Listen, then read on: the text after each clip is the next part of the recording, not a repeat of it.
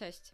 Ostatnimi czasy dosyć intensywnie skupiałam się na zmianie pracy, w związku z tym brałam udział w kilku procesach rekrutacyjnych.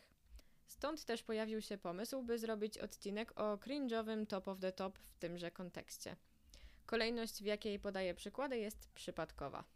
Numer jeden to coś, z czego internet śmieje się już od dłuższego czasu. Mianowicie porównywanie zespołu lub firmy do rodziny. Po pierwsze, firma to nie rodzina, nie i koniec. W pracy się zarabia. Nie pracujemy, nie zarabiamy.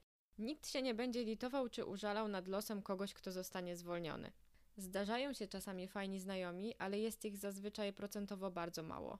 Dodatkowo to jest o tyle zabawne, że przecież duża ilość osób, czy to z pokolenia Y, czy też Z, ma średnio dobre doświadczenia z rodziną i coraz więcej ludzi mówi o tym otwarcie.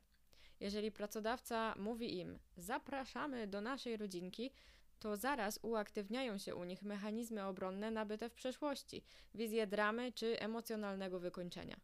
Zakładanie więc, że koncept rodziny jest zawsze czymś pozytywnym, jest błędne i może skutecznie odstraszyć. Numer dwa to pytanie, gdzie widzisz się za x lat? Biorąc pod uwagę fakt, że żyjemy w dosyć nieprzewidywalnych czasach, bardzo trudno jest odpowiedzieć na to pytanie. Przecież każdy ogarnięty człowiek wie, że obecnie, by lepiej zarabiać, trzeba zmieniać firmę. Nikt o zdrowych zmysłach nie będzie siedział w tym samym miejscu ileś lat, grzecznie czekając, że może ktoś w końcu rzuci podwyżką. Dlatego też chyba nikt nigdy szczerze na to pytanie nie odpowiada, bo nie jest ono adekwatne do obecnych czasów.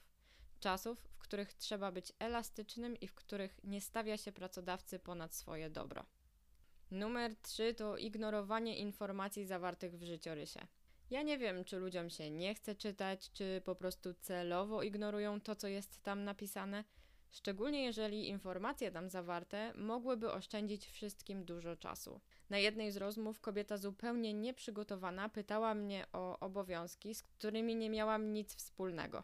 Przeczytała tylko nazwę stanowiska, nie zwracając uwagi na wyszczególnione pod spodem zadania. Gdyby się przygotowała, nie traciłybyśmy niepotrzebnie czasu na rozmowę, która w zasadzie nic nie przyniosła.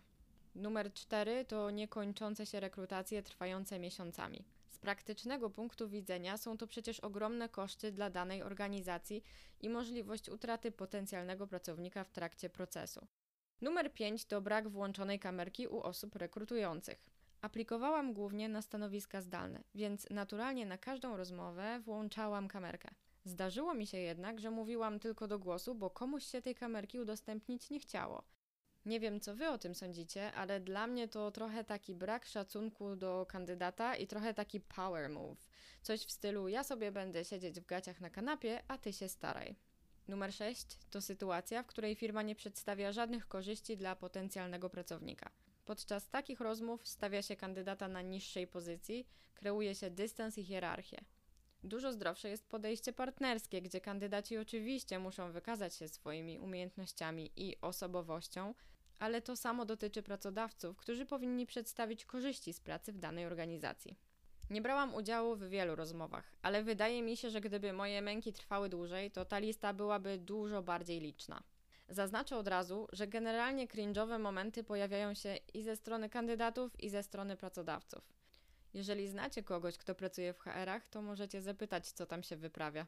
W tym miejscu pozwolę sobie zadać Wam pytanie: czy Was też spotkała jakaś żenująca, zabawna, niekomfortowa lub irytująca sytuacja podczas rozmowy o pracę? Koniecznie dajcie znać pod odcinkiem. Na koniec chciałabym Wam coś gorąco polecić. Mianowicie jest to wybranie się na koncert Rammsteina, na którym tego lata byłam po raz pierwszy. Mimo, że nie jestem super fanką i generalnie nie słucham takiej muzyki na co dzień, to już czekam na kolejną trasę, na pewno kupię bilet i pojadę. Wspaniałe show, polecam wszystkim bez wyjątku. To tyle na dziś. Życzę wszystkim dużo spokoju, koncertów, zdrowia i czasu na sport. Do usłyszenia następnym razem.